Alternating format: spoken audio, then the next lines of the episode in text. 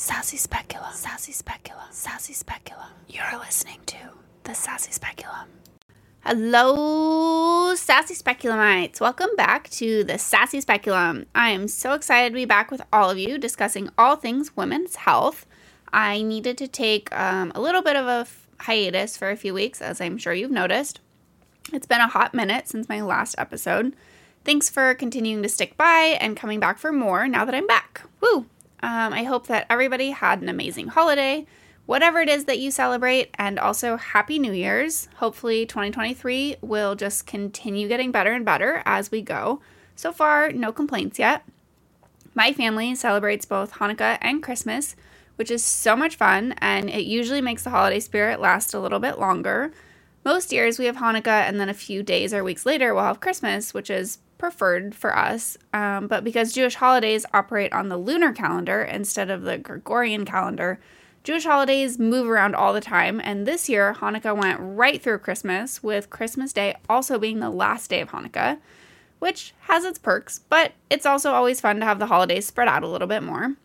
So I hope whether you celebrate Christmas, Hanukkah, Kwanzaa, Three Kings Day, Solstice, or something else, or nothing at all, that you had a absolutely wonderful time doing just that funny enough, we had a really, really fun Hanukkah and Christmas. And then the day after Christmas, we lost power for over 30 hours during one of the coldest weeks that we've had all year. And that's the reason why this episode being even later than I intended it to be. When I decided that it was time to get back to researching and writing the episode, the world said, nope, you need more relaxing hiatus time. So I listened, and here we are. Anyways, enough of me just talking about myself and my time off um, let's get back to the Sassy Speculum. As always, please rate and review the podcast if you haven't already. This makes it much more possible for people outside of my regular listeners to find the podcast. I appreciate it already, and thank you to those of you who have done it, and thank you to those to those of you who are going to do it. Um, one thing that I'm really, really excited about is that I made Sassy Speculum swag. As of right now, there are two different t shirt designs possible one with just my Sassy Speculum logo, and another with a smart looking uterus that says Sassy Speculum made me a genius, which all of you obviously are now that you've listened to 10 episodes of me blabbing. Also, can you guys believe that I made it to 10 episodes? I truly expected to do one or two and then be done with this, but it's you guys that have kept me going and I really enjoy it. So, thank you so much. Thank you for all of your support. Every time I hear from you guys, it means so much to me and it's really honestly what has kept this going this long and hopefully for longer. Um, anyways, you guys can get my t shirts on my website, beatingheartdoula.com, or on my Etsy store, which is Beating Heart Herbs. Check them out. And if those do well, then you can probably expect more items to come because it's really fun to create vagina centric swag. okay, so, anywho's, now to uh, what this episode is actually about. I've decided to split this episode into a two parter because there's so much information and it would be better to put it into digestible chunks instead of inundating you with way too much information at once. And today we're talking about sexually transmitted infections, or STIs for short. Or if you went to school before 2015 ish, um, they're also called STDs. But they're the same thing, just better terminology because an infection is the first step of a disease this is when the bacteria, the viruses, or other microbes enter your body and they begin to multiply. A disease occurs when the cells of your body have actually physically been damaged, perhaps by an infection. And with most most STIs, they are super treatable and they don't often lead to any long-term problems or cells being physically damaged. Of course, there are also non-treatable STIs, and ones that do lead to lifelong problems, and we will get there, of course. But to start us off, I want to do an overarching picture of STIs, what's out there, what we're doing about it, why it's so prevalent, reemergence of infections that we thought were long gone, and more. After the basic what is an STI education, I will dive into the specific STIs and their symptom picture, different types of them, different um, long term sequelae, treatment, and more. Now, I know that we've all had high school health class, and all of our educations were a little to a lot different, and our teachers maybe had different priorities when they were teaching us health. I went to a very, very lax and hippie school where the teachers were super open um, when talking about sex, and there's still a ton of information that I wasn't taught. I actually considered not doing this episode at all because I was like, everybody already knows this stuff already. It's common knowledge. And then I sat and I thought about what I actually learned in high school versus what I've learned in medical school versus what people probably learned at literally any school that was slightly less hippy dippy than mine, and decided that it's actually probably not common knowledge, but it sure as heck needs to be. So while you may be going into this episode with the mindset that you know everything already and you should just go listen to something better, just wait because you might be surprised and something you learned today might save yours, your daughter's, or someone you know's life. All of my basic information is taken from either World Health Organization or the Center for Disease Control. So these statistics are as up to date as possible and if you're someone who doesn't believe the CDC or thinks that they're out to get us, then you kindly can press pause and go listen to something better instead of sending me hate comments. I have never once had a problem with the CDC, and I don't think that they have a problem with me, and I believe that science is science, so I trust their information. I know that I spoke a little bit in the UTI episode about how things are passed around during sex, but I'll explain that again now for those of you who either skipped over that episode or listened to it quite a while ago. When two people, no matter their gender, are engaging in sexual contact, there is a lot of skin smushing against skin. And just like when you shake somebody's hand, whatever is on their hand is also now on your hand. And we all have about 1.5 trillion bacteria that live on our skin at all times, especially in warm areas that easily become damp. One can have tens of millions of microbes on every square centimeter of skin and the vulva produces quite a bit of sweat. So, when two people are mashing their warm, damp areas together, there's quite a bit of bacteria sharing. Scientists have actually found more than 30 different species of bacteria, viruses, and parasites that are transmitted through sexual contact, including vaginal, anal, and oral sex. And those are really just the bad guys, not counting the beneficial bacteria that we all need on our skin. So, no matter what, what is on your body will soon be on your partner's body, and vice versa if there is banging in your near future. Not that that should scare you out of boinking by any means, but it should encourage you to use protection as needed. But you do you, boo, and go get that boo. So, there are eight main pathogens that are linked to the highest incidence of STIs, of which four are currently curable. The curable STIs are syphilis, gonorrhea, chlamydia, and trichomonas. The four incurable ones are hepatitis B, herpes simplex virus, HIV, and HPV. Most of those you've probably heard of. I remember the first time I heard about trichomonas, or trich as I'll be calling it from here on out, I was shocked that it was a legit and common STI, and I was hearing about it for the first time at like 24 years old. Hepatitis also is one that people don't often think of as a sexually transmitted infection. There are multiple different types of hepatitis, and not all of them are sexually transmitted, but we'll get there when we get there.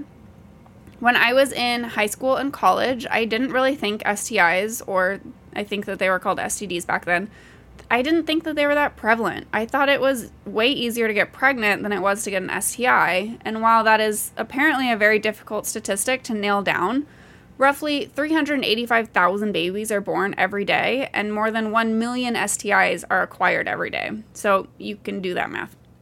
Anyways, I thought the STIs were pretty rare, but turns out, yeah, there are 1 million new people daily who acquire an STI. That is so many people that it shocks me. In 2020, which, yes, I admit was a pretty crap year, so of course these statistics are also going to sound pretty crappy but 374 million new infections occurred with one of four of the most common STIs. Chlamydia had 129 million, making it our most popular bacterial infection. Gonorrhea had 82 million. Syphilis had 7.1 million, and Trich had 156 million, making that one our most popular viral infection. STIs are really quite prevalent, and just saying a prayer and jumping into bed with your newest one night stand unprotected is really, really not wise. You gotta glove up to love up. With the world the way that it is right now, this probably comes to no surprise to many of you, but there are also emerging outbreaks of new infections that can be acquired sexually. We've all been scared about monkeypox becoming the new COVID, but this is one of the newly emerged diseases. Also on our list are the two bacterial Shigella sonnei and Neisseria meningitis, as well as Ebola and Zika. Shigella is a gastrointestinal infection that leads to severe, possibly bloody diarrhea, which is typically self limiting, meaning that it will go away on its own. But antibiotics may be necessary in some of the population. And unfortunately, it is becoming antibiotic resistant, which means that we eventually won't have medications available to treat the people who need the antibiotic treatment. The second bacteria I mentioned, Neisseria meningitidis, is the bacteria that causes different meningitis strains, sepsis, and actually other STIs as well. The diseases that are caused by this bacteria are severe and they're often fatal. In the past couple of years, this bacteria has been found to be replicating itself to look like other bacteria and cause similar symptoms related to those bacteria. For example, in 2016, over 100 heterosexual men in Columbus, Ohio, reported to their doctor with painful urination. This is usually a very common sign of gonorrhea, and it was assumed to be just a mass infection of gonorrhea, and it was treated as such. Turns out, however, that the infection was due to meningitis bacterium shedding their outer coat and genetically changing themselves to look like gonorrhea bacteria. So, not only are these buggers super deadly, but they're also super smart, which is super scary. In terms of infections reemerging, syphilis has actually started inching its way back up in popularity. In 2019, there were 129,800 cases of syphilis in the US, which is double what it was five years prior to that, and it jumped to 133,945 in 2020. And what we'll discuss in part two of our STI chat, syphilis can very, very easily be transmitted to a fetus if a pregnant woman is infected and untreated, which results in a 40% chance of infant death. In that same study that found the doubling numbers of syphilis infections, the amount of babies born with syphilis quadrupled to 1,870. And in 2020, that number has had already increased to 2,148 babies, which totally, totally sucks, as syphilis can very easily be treated even while you're pregnant. These case counts are the highest that they've been since 1994, and we are likely to continue to see a rise in the 2021 reports and the 2022 reports, which have yet to be finalized. There is also a new reemergence of lymphogranuloma venereum, which is caused by a particular strain of chlamydia bacteria. It is more commonly diagnosed in men, but probably affects both sexes equally. Prognosis is fairly good as long as it is treated early, and the complications typically only arise if it's left untreated, but can lead to the death and rupture of lymph nodes, a thickening of your anogenital area, strictures or fistula of the anus, which would mean an infected tunnel between your butthole and skin. That is different than the natural tunnel that's already there. And it can even cause elephantiasis of the genital organs, which means your genitals blow up as if you were the size of an elephant. Look it up if you want to see something super unfortunate. Basically, it sucks that this is reemerging in popularity, and hopefully, we can nip it in the bud before it becomes one of our top new STIs. Continuing on with our basic STI knowledge, STIs are a major public health concern in both the resource rich and the limited settings. The United States actually has the highest rates of curable STIs within the developed world, and the cost to the US healthcare system is $15.9 billion, excluding HIV costs. The highest rates of infection occur in younger people. Teens between the ages of 15 to 24 represent 50% of all new STIs, even though this age demographic only makes up 27% of the sexually active population. African Americans, especially females, are the most heavily affected with significant racial disparity for gonorrhea, chlamydia, and syphilis.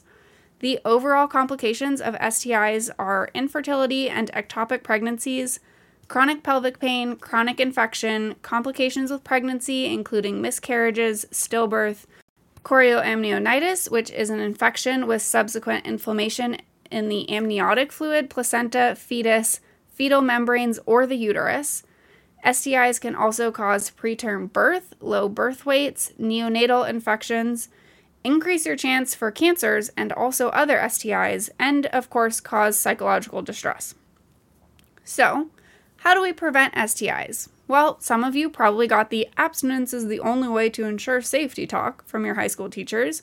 And well, yes, abstinence is the only way to for sure avoid getting pregnant. You can still get an STI without having penetrative sex. When used correctly and consistently, condoms are one of the most effective methods against STIs. However, they don't offer protection for STIs that cause extragenital ulcers, like genital herpes, syphilis, something called chancroid if they spread away from the penis. They also don't protect against pubic lice. Basically, if you're trying to ward off getting infections that live inside of another human's body, condoms are rad. If you're trying to ward off getting infections from crotch skin or pubic hair, condoms won't do squat because condoms can only protect what's on the penis itself and what comes out of said penis. Not saying at all that you shouldn't use a condom if having sex with a male bodied partner. Just be aware of what they can and cannot protect you from. And to double back, since I didn't explain this earlier, chancroid is a bacterial infection caused by Haemophilus ducreyi, it causes a soft chancre, also known as an ulcer, that is painful and red and will leak pus, similar to the chancre of syphilis, but those are generally not painful, but we will get there later. Outside of condoms, there are two highly effective vaccines available for two of the viral STIs for hepatitis B and HPV, also known as human papillomavirus. There is still research going on to develop vaccines against genital herpes and also HIV, with many in clinical development.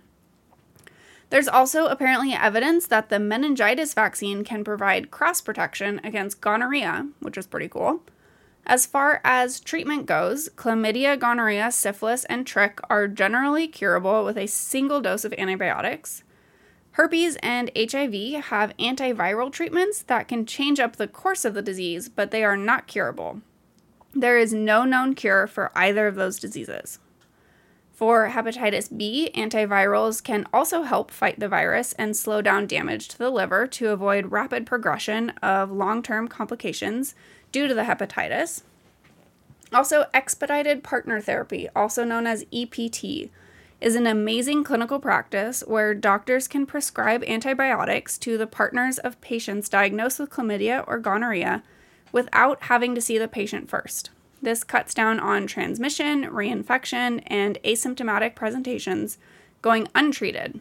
It is currently legalized in 46 of the states and is considered potentially allowable where it is subject to additional actions or policies in the following four states South Dakota, Kansas, Oklahoma, and Alabama, and also in Puerto Rico and Guam. There are no states in America that currently prohibit EPT, so there is one cool thing that our country has done for sexual rights. This means if your partner is diagnosed with gonorrhea or chlamydia and you recently had unprotected sex with them, they can request for you to receive EPT without you having to notify your doctor or have this in your medical chart, and also vice versa. And on that positive note, let's move on to talking about individual infections and diseases. I'm going to start with a big one just so we can get it done and over with. Let's talk about herpes. There are multiple different strains of herpes, some of which you've probably heard of. The two main sexually transmitted herpes infections are HSV1 and HSV2. That's herpes simplex virus 1 and 2. Both of these are super common infections that will stay in the body for life. It's spread between two people from skin to skin contact with infected areas, often during vaginal, oral, or anal sex, as well as kissing. Both 1 and 2 can cause sores to pop up on or around your vulva, vagina, cervix, anus, penis, scrotum, butt, inner thighs, lips, mouth, throat, and even your eyes, although this part is rare. However, HSV1 is most common on the lips, mouth, or throat. This is the virus that is the cause of cold sores. HSV1 actually also now accounts for 40% of primary genital herpes due to the increase in popularity of oral sex. HSV2 generally affects the genital area only. Both of the strains prefer to live in their ideal area, one in and around the mouth, and two in and around the genitals. But it is possible for the two to swap places.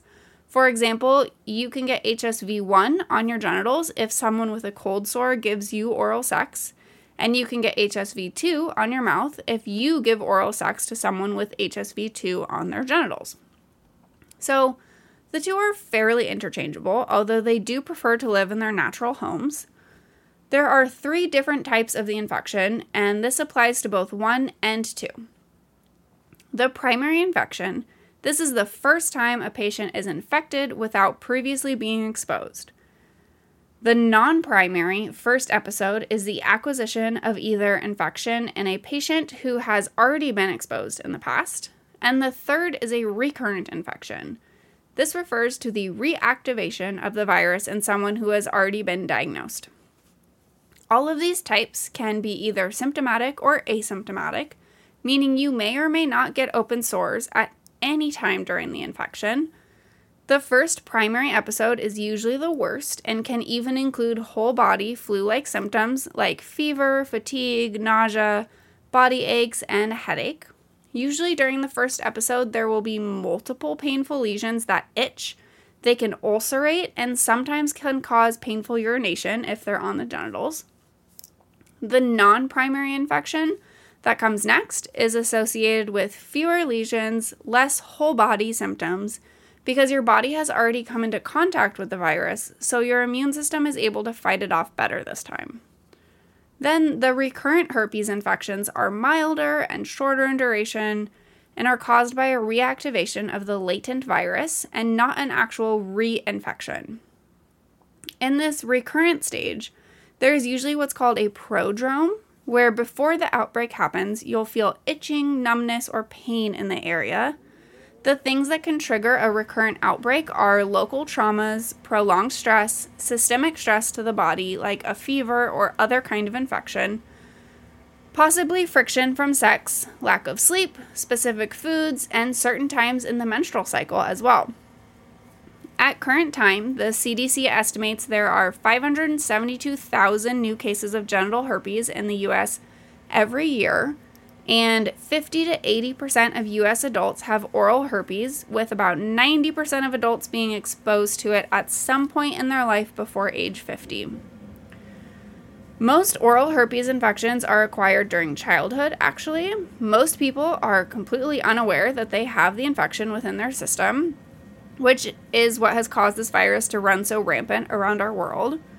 Typically, when we get cold sores, we just assume that they're from eating too much candy around Halloween. And yes, sour candy does definitely erode your gums. I can speak to that personally, as I'm a huge lover of shoving lots of sour candy in my mouth at all times.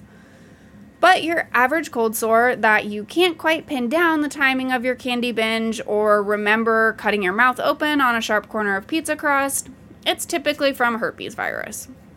And that's okay because, as I said, 50 to 80% of us have it, and 90% of us have been exposed to it.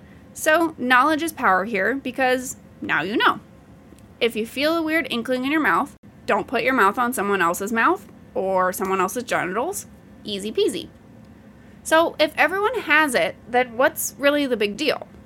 A strong association has been found between HSV2, which is the classically genital herpes, and HIV infection, a 2019 WHO study found that almost 30% of newly sexually acquired HIV infections were likely attributable to an HSV2 infection.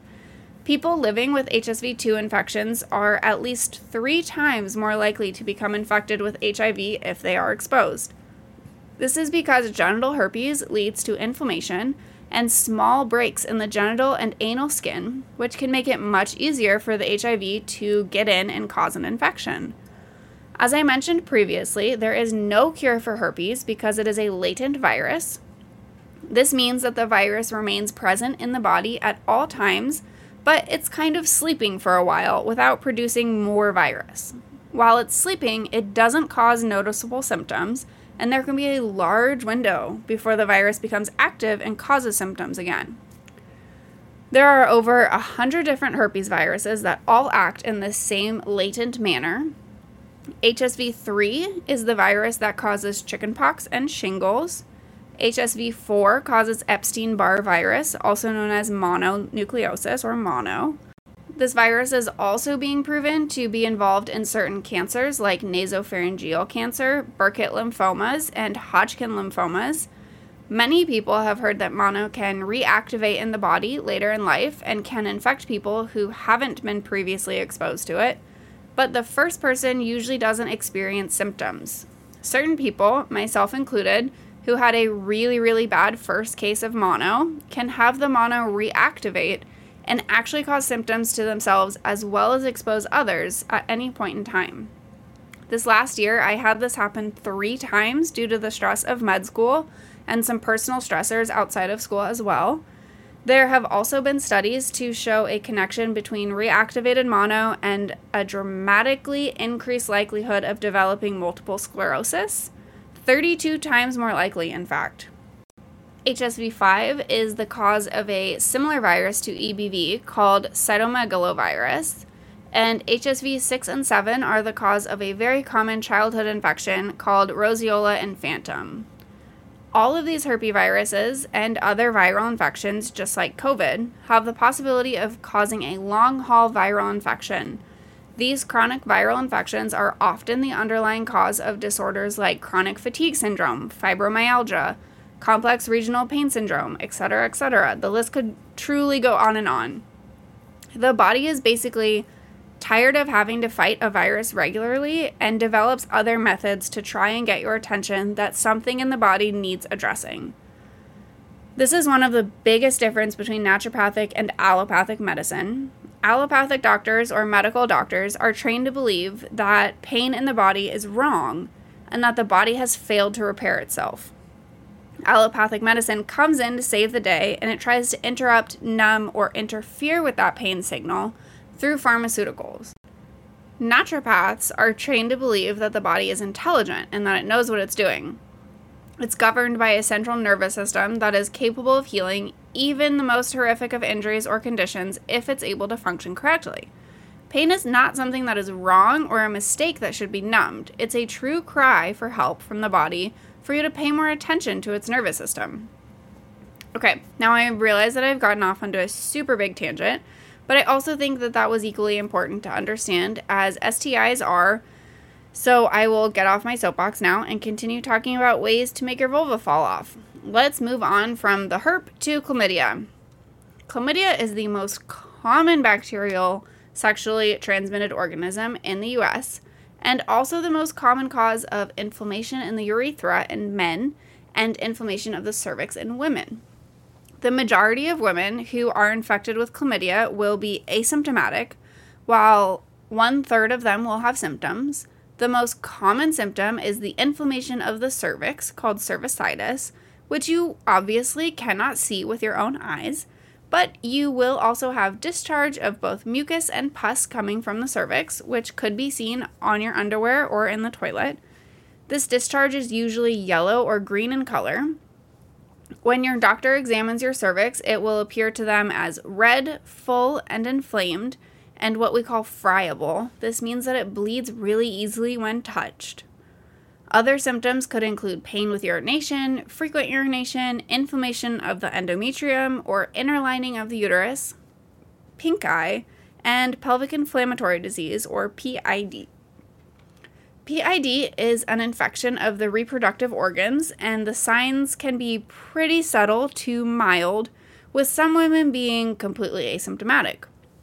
You may not even realize that you have PID until you can't get pregnant or you get diagnosed with chronic pelvic pain.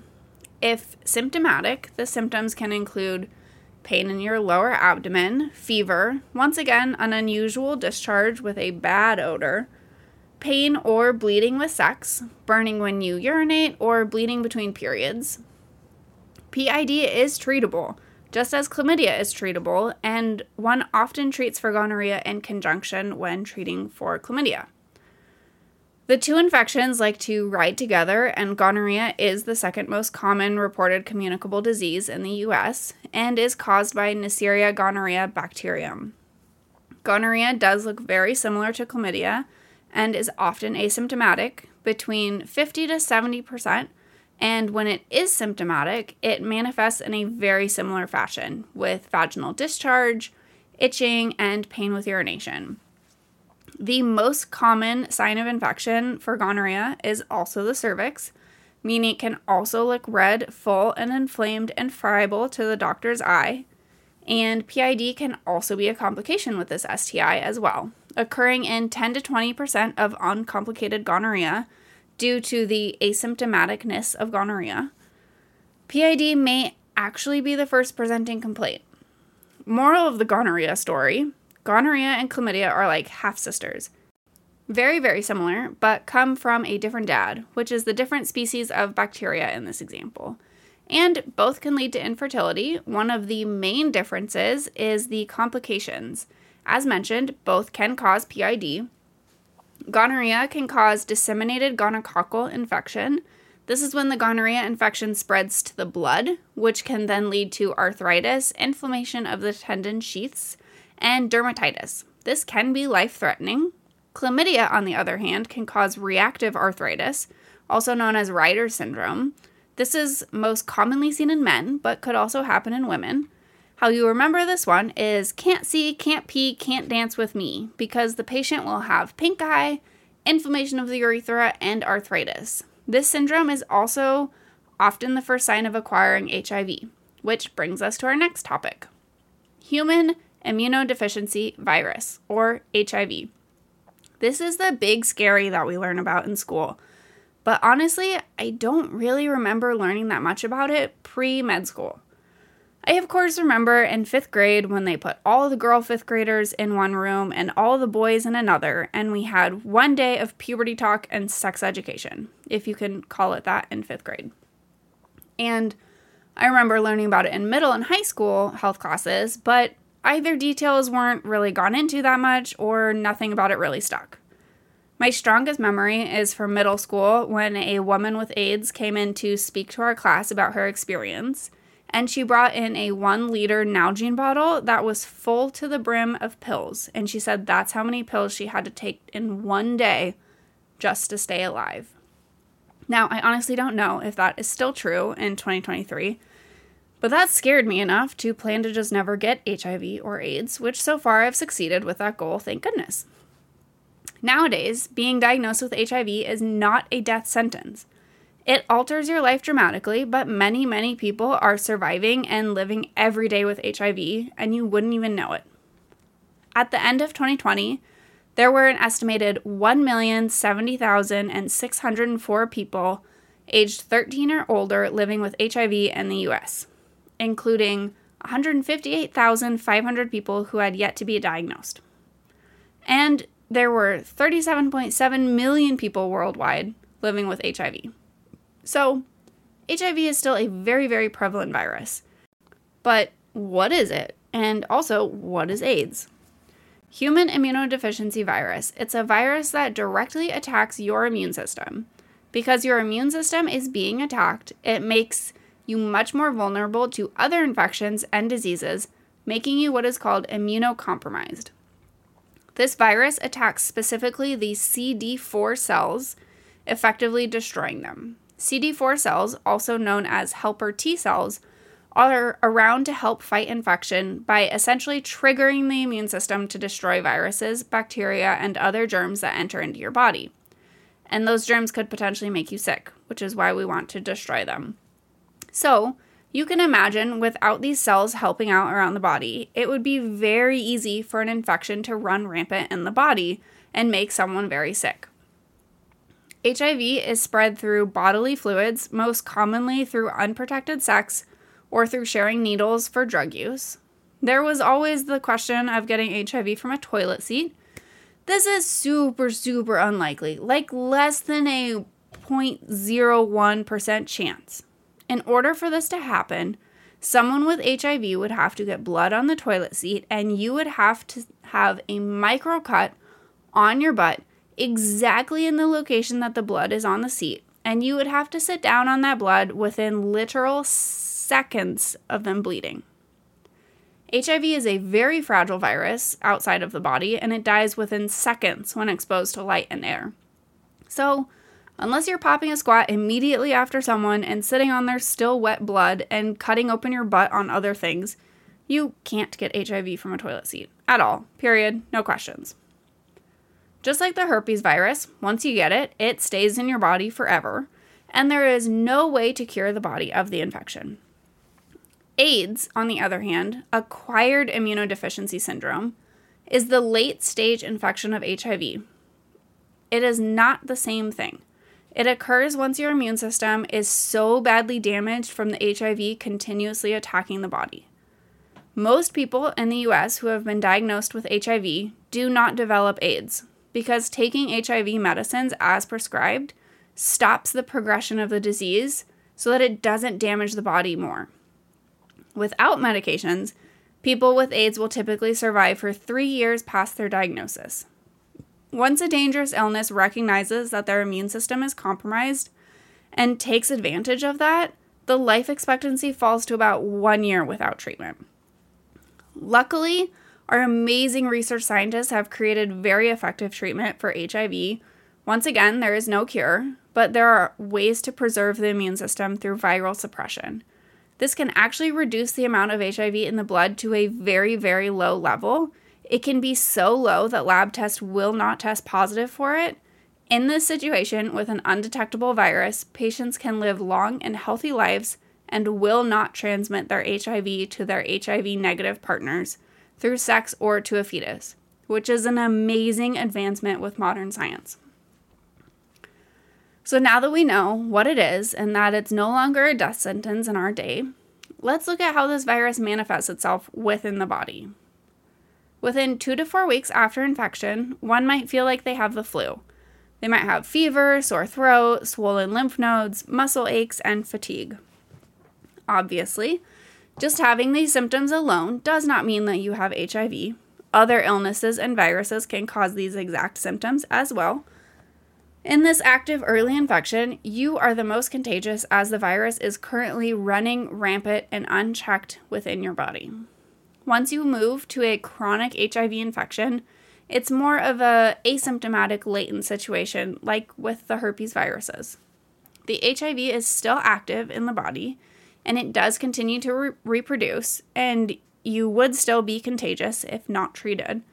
But this is the phase where many will stay if they are effectively treated.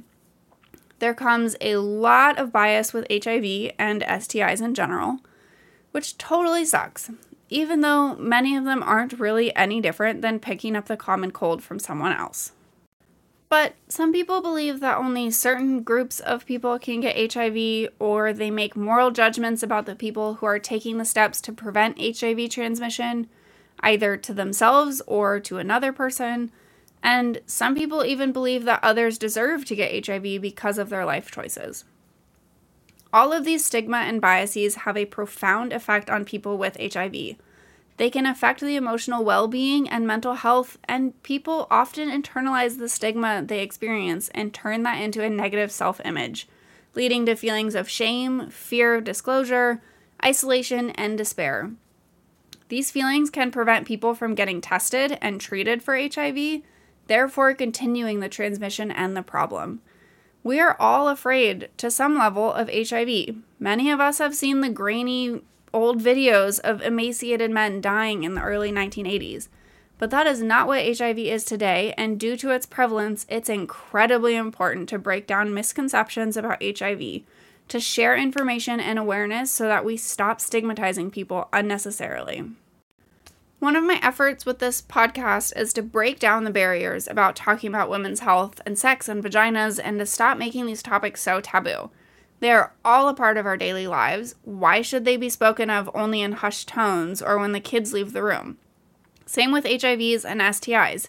They need to be discussed openly so that it can be a normalized subject. Once it's a normalized subject, we have the opportunity to correct misconceptions and help others to learn more about the virus and eventually, maybe we will be able to stop the spread of HIV altogether. Now, on that happy note, this first half of the STI episode is finished. For the next episode, we'll discuss some other STIs. Syphilis is a really fun one, pubic lice, aka crabs, trichomonas, hepatitis, and HPV.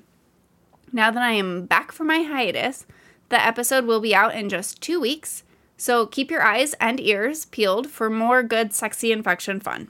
The sassy staples for today are drumroll please. One, there are eight main viral and bacterial pathogens that cause STIs, four of which are curable syphilis, gonorrhea, chlamydia, and trichomonas, and four of which are incurable hepatitis, HIV, HPV, and herpes. Number two, when used effectively and consistently, condoms are the best way to prevent transmission of many STIs. The STIs that are not transmitted through bodily fluids and are transmitted through skin to skin contact, however, are not prevented from condoms. There are also two highly effective vaccines available for two of our STIs hepatitis B and HPV, both of which we will get to in our next episode. Hold on tight. There are over 100 different herpes viruses, and once they enter the body, there is no getting rid of them. They will live in your body as long as you do. 90% of American adults have come into contact with a herpes virus by the time they are 50 years old. HSV 1 and 2 are of the most common viruses in the United States right now. While the herpes variants themselves can be pretty benign of a diagnosis, they can lead to lifelong chronic illnesses like chronic fatigue syndrome, fibromyalgia, and CRPS.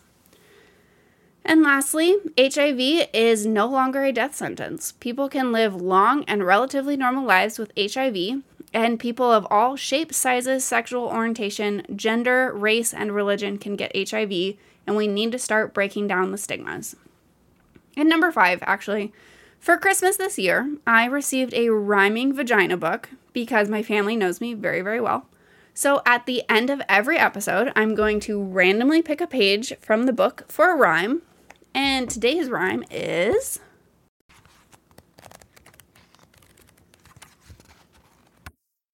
Okay, found one. My vag is a chicken nugget, an addictive snack. Comes with different sauces, making lips smack. Thank you, everybody, for listening to this episode. That's all I have for you today. As always, please rate and review this podcast if you haven't.